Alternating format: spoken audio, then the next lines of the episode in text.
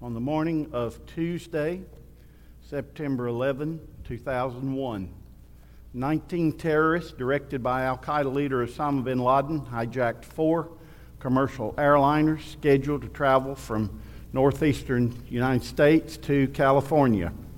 The hijackers crashed the first two planes into the north and south towers of the World Trade Center in New York City, and the third plane into the Pentagon. The fourth plane was intended to hit a federal government building in Washington, D C, but crashed in a field outside Shanksville, Pennsylvania, when passengers fought back against the hijackers. On September eleventh, Lieutenant Colonel Brian Birdwell from the United States Army Headquarters had just stepped into a Pentagon hallway when the fireball from the hijacked plane hit him. After recovering from the initial shot, Birdwell realized he was on fire. "Jesus, I'm coming to see you," he remembers praying. When doctors finally attend, attended to him at the Washington Burn Center, they found second and third degree burns over sixty percent of Birdwell's body. To save him, they performed several skin graft operations. I heard his story this past week of how when they tried to move him, that his skin would, flesh just came off from people's hands, chunks of flesh. To save him, they performed those skin graft operations, and President George W. and First Lady Laura Bush visited the burn center on September thirteenth. Among those they visited was Lieutenant Colonel Brian Birdwell. Laura Bush went into Brian's room and spoke to him for about a minute, all the time as if they were long-time acquaintances. And then she turned to Brian's wife, Mel, who had been given, who had been at the hospital for about two and a half days. She was dirty, grimy, and wore a blood-stained shirt. Despite this, Laura hugged her for what Mel said seemed like an eternity, just as if Mel was one of her closest family members. Laura then told Brian and Mel that there was someone there to see him. The president walked in.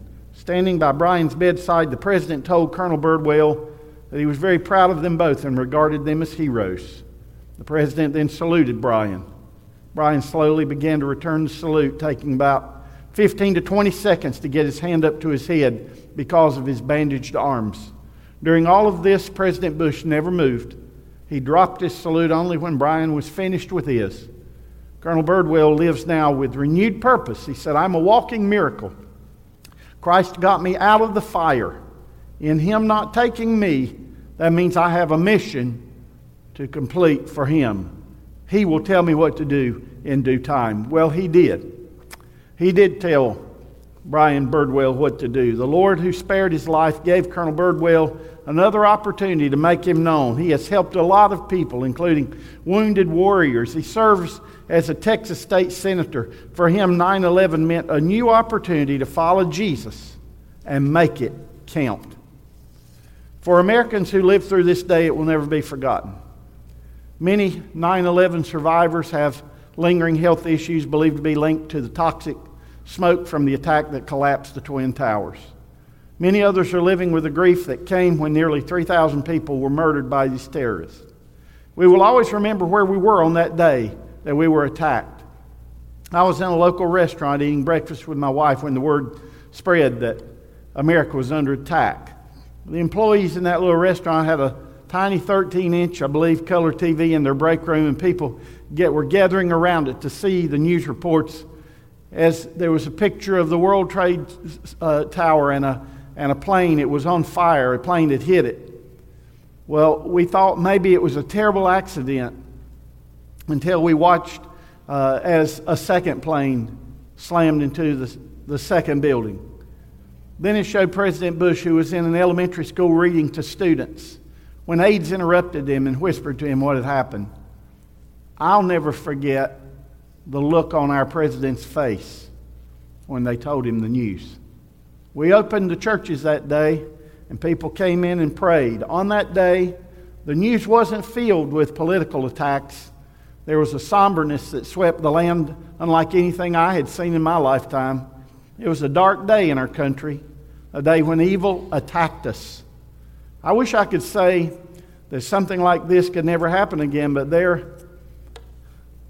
But we know that America still has many enemies in the world. Enemies who would love to see us destroyed. And the darkness that led these terrorists to attack on September eleventh, two thousand one is even greater today on September eleventh, two thousand twenty-two. I believe we're living in very desperate days, dark days, evil days. And what we need today is what we needed then, what the world has always needed. The world needs Jesus. Amen? There's a lot of things people think they need, but the most important thing they need is Jesus. Like the attacks on nine eleven that brought Americans together and brought the rise of heroes, so we need heroes today, heroes of faith who will stand for what is right and good and share Jesus with this dark world and shine some light into the lives of people. People like Colonel Birdwell believed God had a purpose for his life. In our study of God's transforming grace, we see that same commitment and dedication in the Apostle Paul. He looked at his world, he saw the darkness, and he did something about it. He had no internet, no T V, no cell phone, no car, no plane, just two feet and a lot of faith in God and his purposes. And with that, God used Paul to touch his dark world with the light of Jesus. His kind of faith and commitment is what we look, what it took then and what we need now to transform our world. If you have your Bibles, turn with me to Acts chapter twenty-one. And I want to continue our message that we're studying, Transforming Grace. And if you're willing and able, would you stand with me and let us honor God's Word today? Acts chapter twenty-one, beginning in verse one. Now it came to pass that when we had departed from them and set sail, running a straight course, we came to Kos the following day, to Rhodes, and from there to Patara, and finding a ship sailing over Phoenicia, we went aboard and set sail. When we had sighted Cyprus, we passed it on the left, sailed to Syria, and landed at Tyre. For there the ship was to unload her cargo. And finding disciples, we stayed there seven days. They told Paul, through the Spirit, not to go up to Jerusalem. When we had come to the end of those days, we departed and went on our way, and they all accompanied us with wives and children till we were out of the city. And we knelt down on the shore and prayed. When we had taken our leave of one another, we boarded the ship, and they returned home. And when we had finished our voyage from Tyre, we came to Ptolemais, greeting, greeted the brethren, and stayed with them one day. On the next day, we, we who were Paul's companions departed and came to Caesarea, and entered the house of Philip the Evangelist, who was one of the seven, and stayed with him. Now this man had four virgin daughters who prophesied. And as we stayed many days, a certain prophet named Agabus came down from Judea. When he had come to us, he took Paul's belt, bound his own hands and feet, and said, "Thus says the Holy Spirit, so shall the Jews at Jerusalem bind the man who owns this belt, and delivered him into and deliver him into the hands of the Gentiles." Now when we heard these things, both we and those from that place pleaded with Paul not to go up to Jerusalem. And then Paul answered, "What do you mean by weeping and breaking my heart? For I am ready not only to be bound, but also to die at Jerusalem for the name of the Lord Jesus." So when he would not be persuaded, we ceased, saying, "The will of the Lord be done." Pray with me. Thank you, Father, that you have an ultimate purpose for your people, and that is to be with you in your kingdom for all eternity. For that we look forward. Lord, we, we don't look back, we look forward.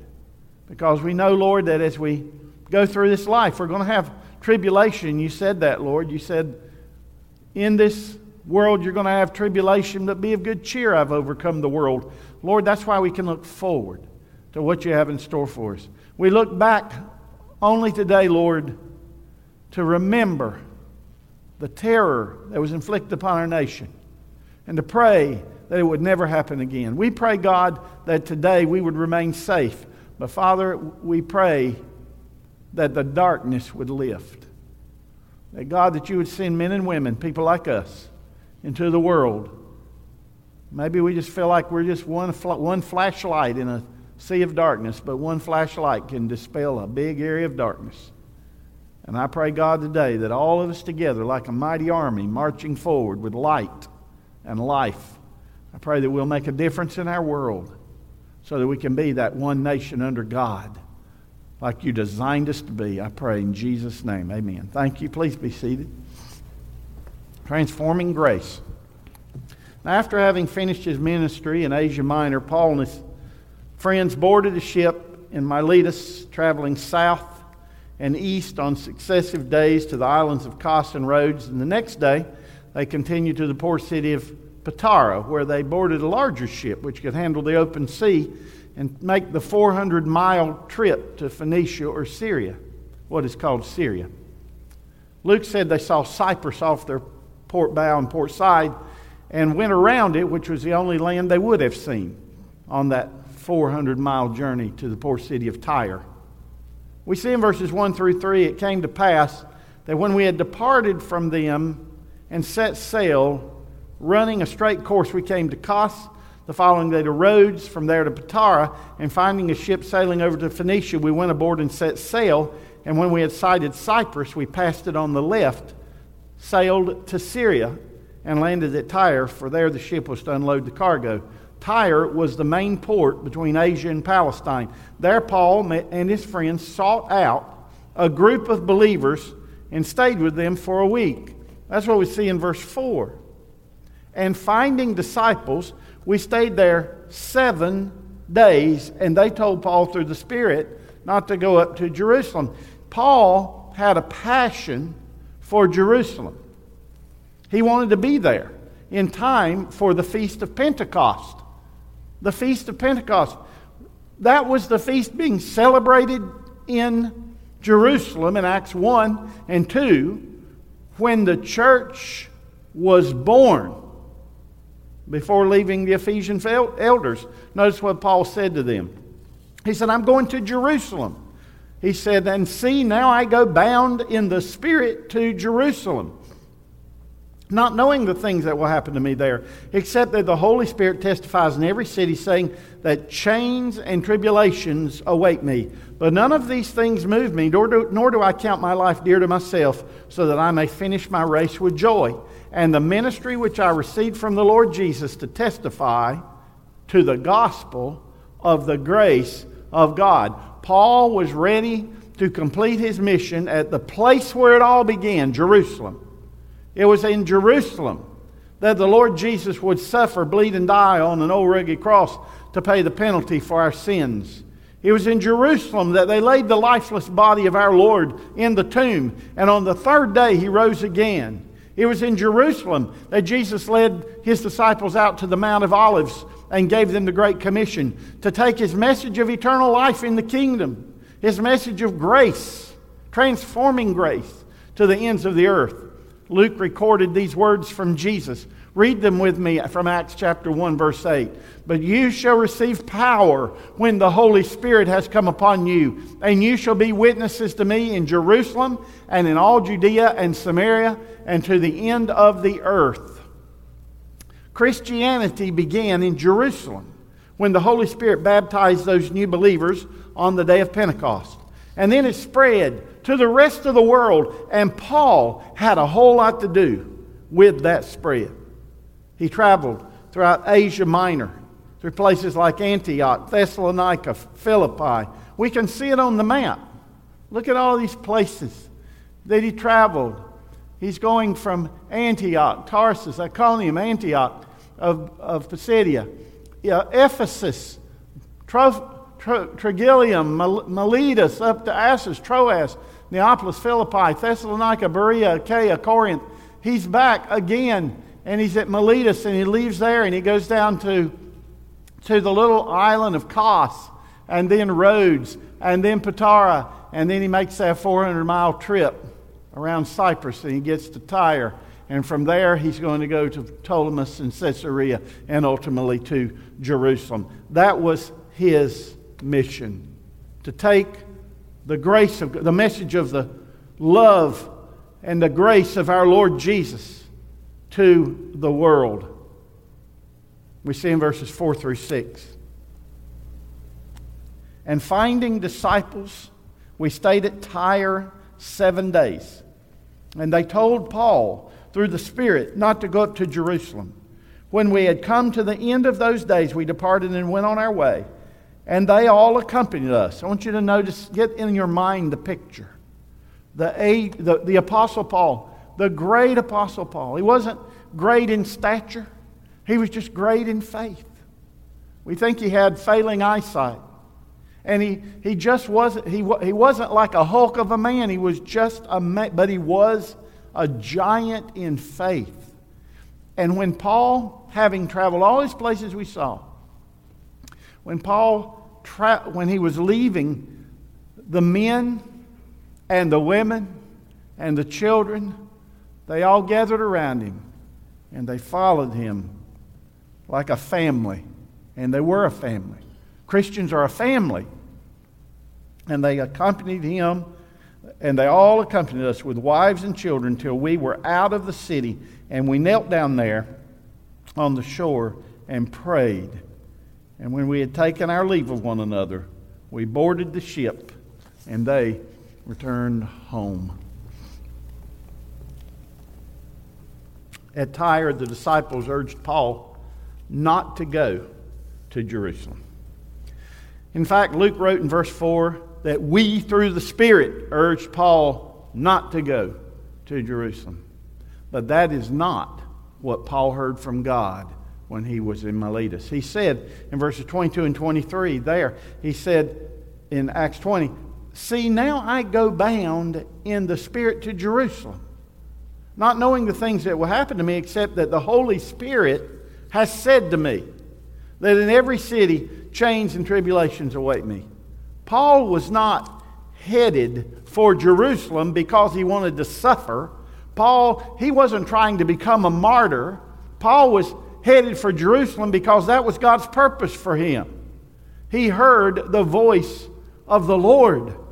The Lord Jesus, who had saved Paul on the road to Damascus, sent him on a mission that took him through some very painful places. At Philippi, he was bound and thrown with Silas in a, into a, a dungeon. At Lystra, he was stoned and dragged out of the city and left for dead. Paul knew the risk of following Jesus. But he had heard the voice of his Lord, and he was ready to suffer, just as Jesus suffered. Why is it that Christians think that we, when we accept Christ, that we're just going to have a whole bunch of, of, of good times and roses? Friends, Jesus, our Savior, the one who founded our faith, suffered, bled, and died on a cross. Christians shouldn't expect crowns. Christians should expect crosses. Jesus said that if anyone would follow him, he, he must deny himself and take up his cross and follow me. Paul was carrying his cross. He had heard the voice of the Lord, and he was ready to suffer just as Jesus suffered. God sent Paul to people who needed Jesus desperately, to some of the darkest places on earth, where temples were erected to false gods, where immorality was a way of life, where Christians were persecuted for the truth. Paul carried the message of God's grace to his dark world, the same message we have today, that through faith in Jesus, one who is without God can be delivered from the chains of darkness, which Satan uses to enslave the world. Today, we are in the same kind of world in which Paul found himself, where immorality is a way of life, where murder and violent crime happens every day, where people are divided over what is true and what is a lie, where people are confused about the most basic of values, where Christians are being persecuted for shining the light and exposing the darkness. That's our world today, folks. A world that's even more dangerous than when the Twin Towers came down. But even though the darkness is great, the light of Jesus that resides in his people can overcome even the fiercest darkness. In fact, it's the only thing that can reach down into the heart and soul of a person and break the chains that hold, that hold him. Jesus said, "I have come as a light into the world, that whoever believes in me should not abide in darkness. I am the light of the world. he who follows me shall not walk in darkness, but shall have the light of life. For it is God who commanded the light to shine out of darkness, who has shone in our hearts to give the light of the knowledge of the glory of God in the face of Jesus Christ. And then Jesus said, read it with me, let your light so shine before men that they may see your good works and glorify your Father in heaven. Light is the enemy of darkness. And that's why the world hates Jesus and his followers so much. Jesus said the reason people reject him and his offer of salvation is because they love darkness more than, than light. Light and darkness are opposites, just as God and Satan are opposites, and good and evil are opposites. Those who love good will love God and will walk in the light of his truth, the truth of his word. Those who love evil will hate God and will walk in the way of Satan and be led by him. They will practice evil. But those who love God and his word will be transformed by his grace. The grace of God, which transformed Paul and brought him into God's purpose for his life, has called each one of us and has opened the door of God's purpose for our lives. Like Paul, the Lord Jesus invites us to join him on his mission to redeem the world and open his kingdom to those who would follow him. When God's grace transforms us, he transforms our purposes. Without Christ, we live for what we can gain for ourselves. With Christ, we live for him and for his glory.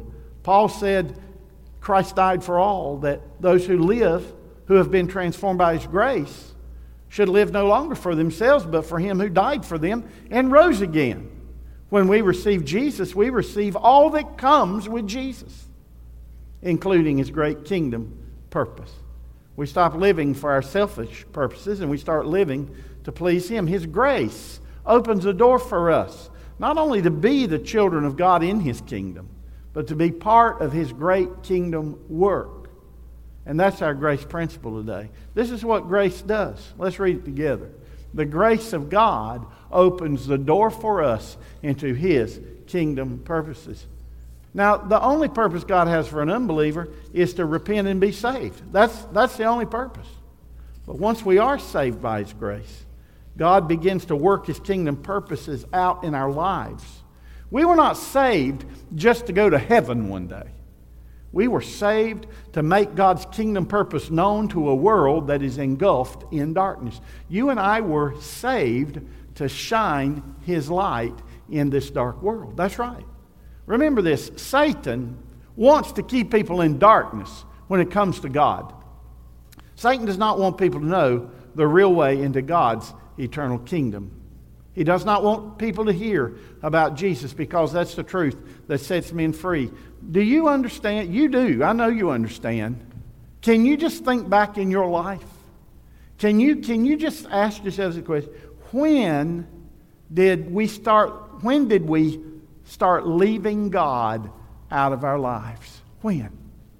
When did we as a nation stop wanting our children to know about God? When? Uh, for me, I remember. I remember I remember back in my high school days, they didn't talk. Uh, God was, prayer was stopped. It was stopped back before they were stopped back in my elementary day. I remember days in elementary school of reading a Bible and praying in a public school classroom. I remember that. And then it stopped. And ever since that time, we've been pushing God farther and farther away. And today, the majority of people do not want their children to know about God. Isn't that a shame? We've come to that place to where we've left God out for so long that now we have generations. We have, we have grandparents today who can just barely remember when America went to church. You see? We have... Today, we have parents that have never been inside a church building. We have parents that don't know anything about God. I recently heard, I recently heard some Christian grandparents say to me, I don't think my grandson has ever even opened a Bible before. That's in America. Is that hard to believe? It's almost hard to believe for me, but that's the kind of plan Satan has had all along to capture the minds of children and teach them that there is no God, to teach them that there is no absolute truth, to teach them that there is no real morality, that there is no real right from wrong, right and wrong. You see, so that's what's happened in our world today. Satan has done a good job of keeping people in darkness. We have not done such a good job in shining the light, have we? No, we haven't.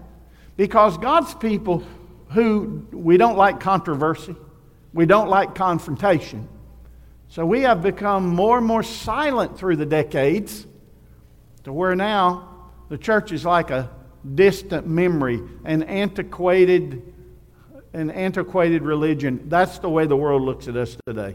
Paul told Timothy that's not God's purpose. Paul said to Timothy, God desires, read it with me, God desires all men to be saved and to come to the knowledge of the truth. Who does God want to be saved? All men. He wants all to be saved and come to the knowledge of the what? Truth. If God, it is God who saves, but He uses His people to bring the knowledge of His truth to a dark world. That's what He did with Paul. That's our Great Commission. God's purpose for us. Jesus said, go to all the nations and teach them what I've commanded you. That's the truth that this world so desperately needs. The truth of salvation through Jesus Christ. In, a co- in another week, we're going to hear from a, a Gideon speaker who's going to come. And that wonderful Gideon International Ministry is businessmen and women who are taking and putting little, putting New Testaments, giving them to as many children as they can. They they used to go into the public schools and give out testaments. I have my red New Testament given to me when I was in the fourth, third or fourth grade. Still have it.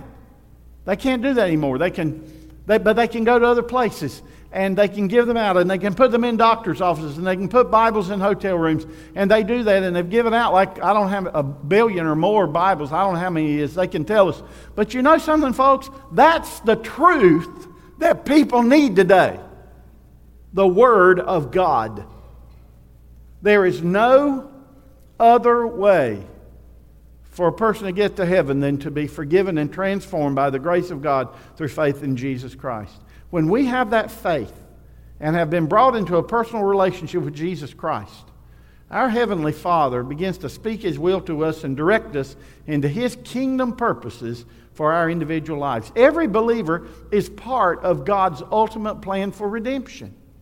But God's plan to use us to bring others into His kingdom, God's plan is tailor-made for each one of us. That's right, each individual.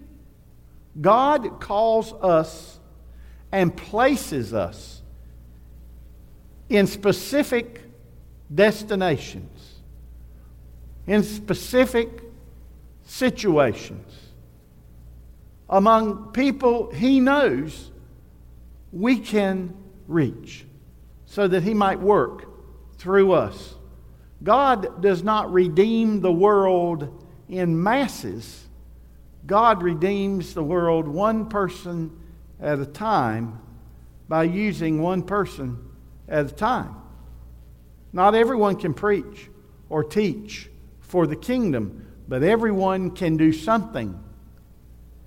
Can't we? Everybody can. You see this canister? Now, this looks to me like a Pringles potato chip, potato chip canister. It does. Now, this container belonged to a little faithful lady in our church named Jill Fincher. And Jill Fincher just went home to be with Jesus. She took this potato chip can and she put a piece of red construction paper on it. And she wrote on here, give at church Malachi three ten. Now, Malachi three ten says, bring your tithes into the storehouse. So bring your tithes into the storehouse. So give your tithes and offerings. This is what she was saying. Now, this little lady set this container in her home. And she told her children and grandchildren that came through the door to fill it up. And when they did, she would take it to church and give it as their offering to God. Now, I don't know how many times Jill did this, But this one is almost full.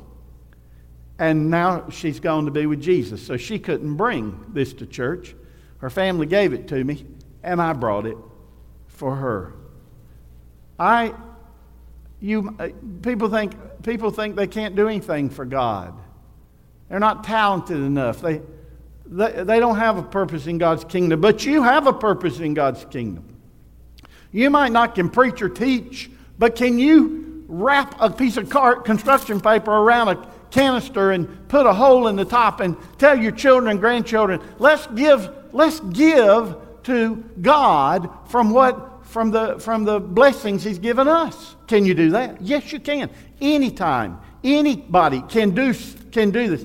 Anyone can do something. Jill couldn't Jill could do that much for God's kingdom. She did other things too, but she could teach others to honor God with what they have. And you ushers, when y'all get the offering today, there it is. Be sure, be sure and pick this up, because that's her last offering to the church, to God. God's plan is a personal plan, and He uses our strengths and our experiences to reach our world. No matter how God uses us, we're all part of God's kingdom purposes. Now, that's the reason Jesus left His Great Commission with His disciples. If there was no kingdom of heaven for us, if there was no saving grace for a sinner, then Jesus would not have given His life as a sacrifice. Neither would He have called His disciples to risk everything for the gospel. He would not have sent Paul to Jerusalem if Jesus were not going to save those who would hear the gospel. But because God's forgiveness is available through the blood of Jesus, and because His grace opens the door to His kingdom, we have the same good news today that Paul preached in his day. It's the same message. The difference is that Paul was willing to suffer and die to give, to give the gospel to those who desperately needed it. He risked everything for the gospel. That's why he was headed to Jerusalem. He said, I am ready I'm ready to die at Jerusalem for the name of the Lord Jesus. Could you say that? He was going to Jerusalem because that was God's next destination for him. God told him so. But just as God told Paul to head for Jerusalem, there were others telling him to avoid Jerusalem. First, we see it at Tyre. Don't go to Jerusalem, they said. Then further along the way, look at verses seven through twelve. And when we had finished our voyage from Tyre, we came to Ptolemais, greeted the brethren, and stayed with them one day. On the next day, we who were Paul's companions departed and came to Caesarea and entered the house of Philip the Evangelist, who was one of the seven. Remember him? And stayed with him. This is like one of the first deacons, you know, and, and he's a preacher too. He's proclaimed the gospel. We came to Philip's house and stayed with him. And now this man, Philip, had four virgin daughters who prophesied. Means they told the word of God. They, they taught it. They, they proclaimed it. And as we stayed many days, a certain prophet named Agabus came down from Judea. When he had come to us, he took Paul's belt and bound his own hands and feet and said, Thus says the Holy Spirit, so shall the Jews at Jerusalem bind the man who owns this belt and deliver him into the hands of the Gentiles. So when we heard these things, this is Luke talking. We, this is Luke. So when we heard these things, both we and those from that place pleaded with him not to go to Jerusalem. Paul's hearing all kinds of things, isn't he? Luke and those people that were with Paul said, please don't go to Jerusalem. Philip, he was an extraordinary man, a man of God, having preached the gospel himself to that Ethiopian eunuch and others. He raised his children to follow Jesus. His daughters were proclaimers of the Word of God. They, then came Agabus. Paul had met Agabus in Antioch when he came from Jerusalem, and he predicted a great famine. And that did happen. Agabus took Paul's cloth belt that was wrapped several times around his waist, and he wrapped around his own hands and feet. And according to Agabus, Paul would be bound hand and foot, arrested for carrying the good news of Jesus to the city where the Savior was crucified. Luke said, Now when we heard these things, both we and those from that place, Philip and his family, pleaded with Paul to not go up to Jerusalem. Good people good intentions, but not God's intentions. Can good people have good intentions, that but they're not God's intentions? Yeah. That's what happened. Have you ever had people offer you advice? Advice which sounded real good, but it was not the right advice. What they sa- said to Paul sounded good, but it wasn't what God told him. Now, no matter what they said to Paul, God had already spoken to Paul. God had given Paul his personal plan for his future. Remember what Paul said in Acts twenty, twenty-two, and twenty-three. Now I go bound in the Spirit to Jerusalem, not knowing the things that will happen to me there, except that the Holy Spirit testifies in every city, saying, chains and tribulations await me. Paul saw himself as bound to Christ, the servant of Jesus, bound to him by the Holy Spirit. It was through the Holy Spirit that the Lord J- Jesus spoke to Paul, giving him a clear direction and a clear destination in experiencing God. Henry Blackaby reminded us that God speaks by the Holy Spirit through the Bible, prayer, circumstances, and the church to reveal himself, his purposes, and his ways. Doctor Blackaby went on to say that whenever God spoke to people in the Bible, they knew it was God, and they knew what God wanted them to do. Friends, God does not have trouble speaking to you and telling you clearly what He wants you to do. He gave us His Word and His Holy Spirit to speak His Word to our minds and show us what it means to us. I can teach this book. I can tell you what I believe it means. But it's the Holy Spirit who takes the words and who applies those words to your life. That's what happens when you're hearing the Word of God. We may not always be listening to God, but He's within us. We should be listening. He's, he can speak loudly and clearly. So, just in case we miss what God's trying to tell us, God says the same thing over and over again. God doesn't change His mind. God does not become tired of speaking to us. When God speaks to us as He spoke to Paul, He continued to show Paul exactly what to do. Now, I've had people ask me, well, how do I know if God's speaking to me or if I'm hearing the devil or maybe my own thoughts? Well, let me tell you that whenever God speaks to us through the Holy Spirit, it will always be a message that honors Jesus. His message will always be in line with His Word. If you ever think you hear God saying something and it doesn't match this, it's not of God, you see. So that's why we need to work at being controlled by the Holy Spirit. And the only way to be controlled by the Holy Spirit is to spend time in God's Spirit, in His presence, with God's Word, praying and seeking God. It's been a whole lot of times when I've prayed and asked the Lord for something very important in my life. And I've gone to the Word, and the Lord just would say to me, read. And I would just start reading and reading and reading. And it was almost like the voice of the Lord says, stop. And I'd look, and that verse, that next verse, after looking through chapters of the Word, God just wanted me in His Word. And then all of a sudden, stop. And I'd look at it, and it would be the answer I needed. God speaks. If we'll, if we'll listen, we'll hear what God has to say. God wants to take control of our thoughts. When the Holy Spirit has control of our minds, our thoughts are His thoughts. And when the Holy Spirit is in control of our thoughts and other thoughts come in, we know they're not of God. You see, Paul said we must work to bring every thought into captivity for Christ. In other words, in, we have to make sure our minds are in His complete control. That's how we can know the mind of Christ, by exercising surrender of our thoughts to God every day. We have to practice letting God have control of our thoughts. It just doesn't come. Listen, hearing God through prayer does not come when all you're going to do is pray at a meal. Hearing God does not come if all you're going to do is just say a little prayer now and then. Hearing God through prayer and through His Word, through the Holy Spirit, is going to come when you spend time with the Holy Spirit. When you tend to spend time with God through His Holy Spirit. We have to practice that. It doesn't just come automatically. We have to practice surrender, like the girls were singing. Surrender. To Hilla, it was beautiful. I surrender. Well, we have to practice that. Paul spent time with Jesus. And that's why he never doubted God's word to him. Not even when friends tried to persuade him otherwise. We see in verses twelve and thirteen. Now when we heard these things, talking about uh, Luke and Philip and the others, when we heard these things from Agabus, we and those from that place pleaded with Paul not to go up to Jerusalem. Then Paul answered, "What do you mean by weeping and breaking my heart? For I am ready not only to be bound, but also to die at Jerusalem for the name of the Lord Jesus." It wasn't that, it wasn't that the people around Paul were bad people. They were good people. They were great people. They were Christians. These were powerful men and women of faith.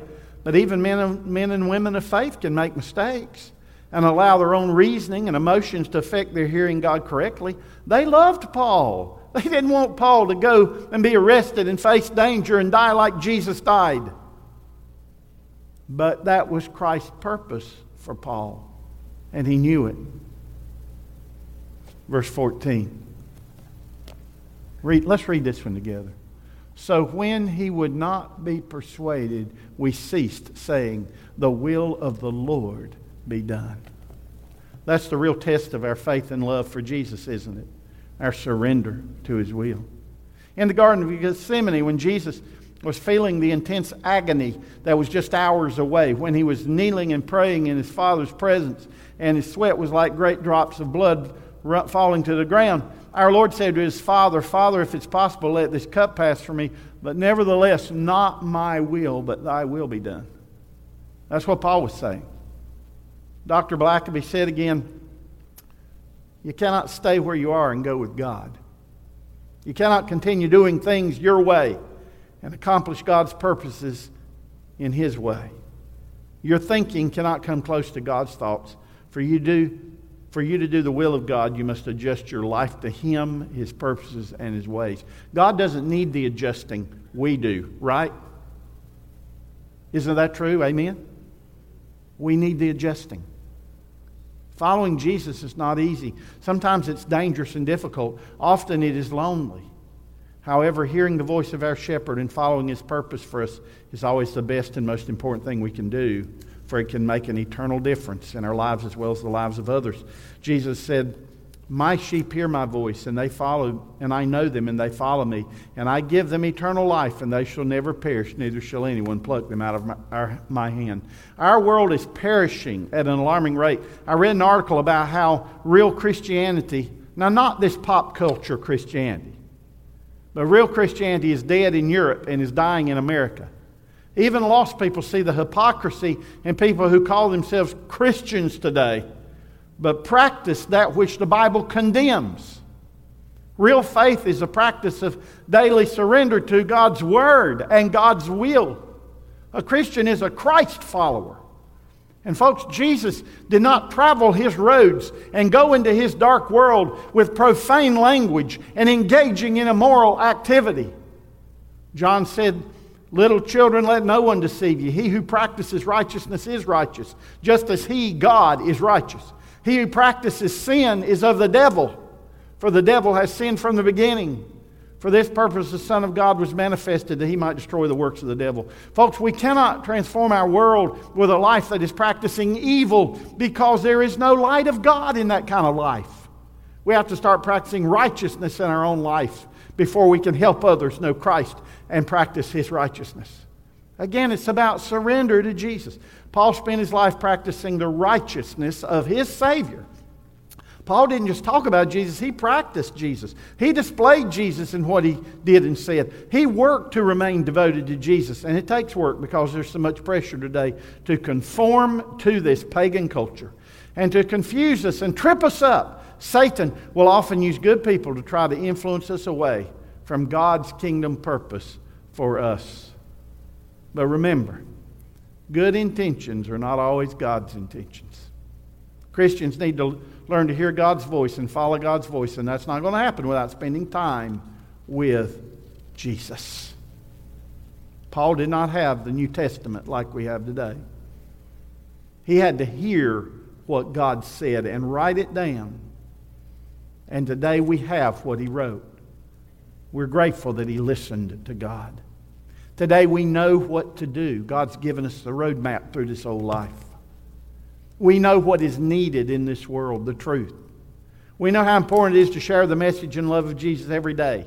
In some way, we need to follow Jesus even when others are trying to influence us to do something different.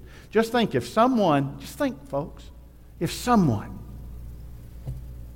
had reached those terrorists who attacked America, if someone had reached them with the gospel, if they had been transformed by God's grace, then nine eleven would never have happened. Jesus laid down His glory in His life to become a sacrifice for us. Paul was willing to lay down his life to take the gospel to the lost world. What would you be willing to lay down to be a living example of Jesus to the darkness, dark to the world, people in your world who are walking in darkness? What would you be willing to do to help someone get into God's eternal kingdom? What is God trying to tell you today? On Tuesday morning, September eleventh, two thousand one, Dawn Robinson followed her usual morning routine while getting ready for work, which consisted of her morning quiet time where she prayed for God's leadership throughout her day. Shortly after arriving at work in New York City, she made her way to her office in the South Tower of the World Trade Center.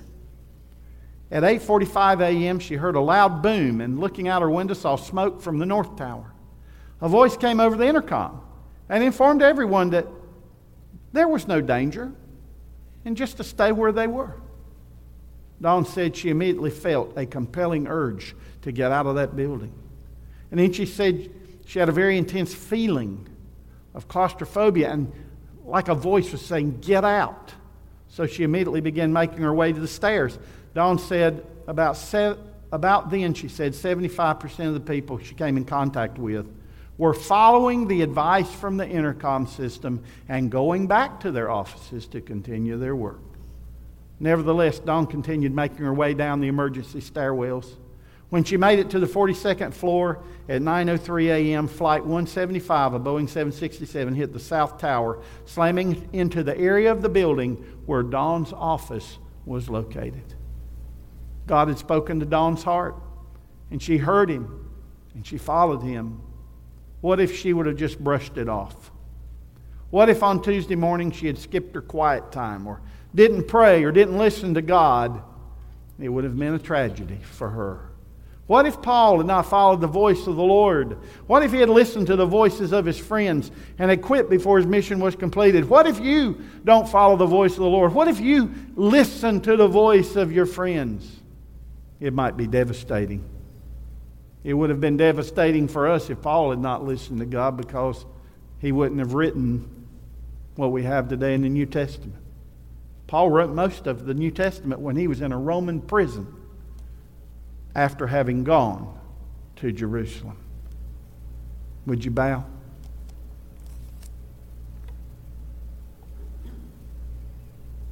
Who today are you hearing? Are you listening to Jesus, or are you listening to some other voices?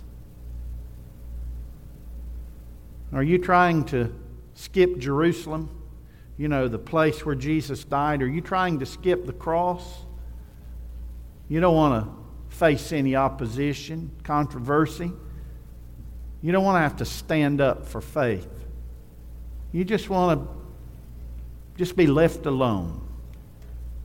Folks, we cannot get into heaven if we don't embrace the cross. Are you ready to carry that cross wherever it might lead? Wherever God might lead you, are you ready to stand up and say, I'm going to do what I'm supposed to do. I'm going to do what God's called me and empowered me to do. I'm going to be part of His kingdom work. I'm going to reach out to somebody. I'm going to start every day saying to someone something for God. I'm going to take some Calvary outreach cards. I'm going to give them out and put them places. I'm going to invite somebody to church. I'm going to start praying for someone, and I'm going to find a way to talk to them about how good God has been to me. Are you willing to do that? Maybe you don't hear God because you don't know God. He wants, he knows you, and he wants to come into your life and be your Savior. Why don't you pray with me? Open your heart today to Jesus. Say, "Dear Jesus, more than anything, I need you. I recognize that. I'm sorry for leaving you out of my life.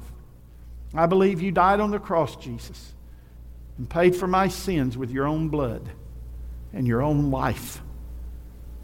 I ask you to forgive me for all my sins. I ask you to come into my heart and be my Savior forever. Right now, Jesus, I surrender. I surrender. I give you my life, my mind, my eyes and ears, my mouth, my hands and feet. Wherever you want me to go, whoever you want me to reach, I'll do it. I'll follow you as long as I live. Thank you, Jesus, that you're my Savior, my Lord. Thank you for what you've done for me." If you prayed that prayer, put some, put some uh, legs with that faith and start living for Jesus. While we're singing, I'll be at the front. If you want to talk to me about your decision to follow Jesus, the cameras will be off, and while we're singing, just walk down. I'll, I'll pray for you, encourage you, or you can tell me going out the door, whatever you'd like. Father in heaven, thank you that we have a God to whom we can surrender and who can do anything. Lord, I pray that none of us will hold back any part of us for ourselves, but that we would, like Paul, be willing to do anything to help these people in this dark world see the light of Jesus, that this week our lights will shine. I pray in Jesus' name. Amen. Sing, Brother Steve. Stand with us as we sing together, "Turn Your Eyes Upon Jesus."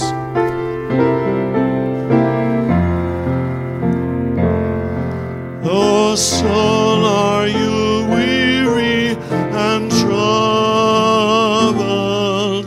No light in the darkness you see. There's light for us.